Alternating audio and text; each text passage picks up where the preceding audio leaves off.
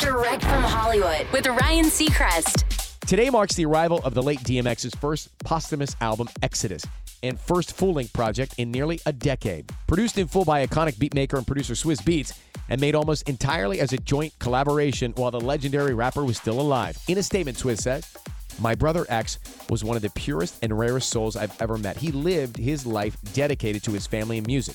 Most of all, he was generous with his giving and loved fans beyond measure.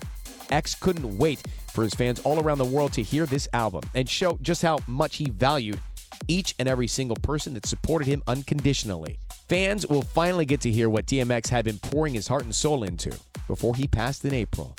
Exodus, which shares its name with his son, is out now. That's direct from Hollywood.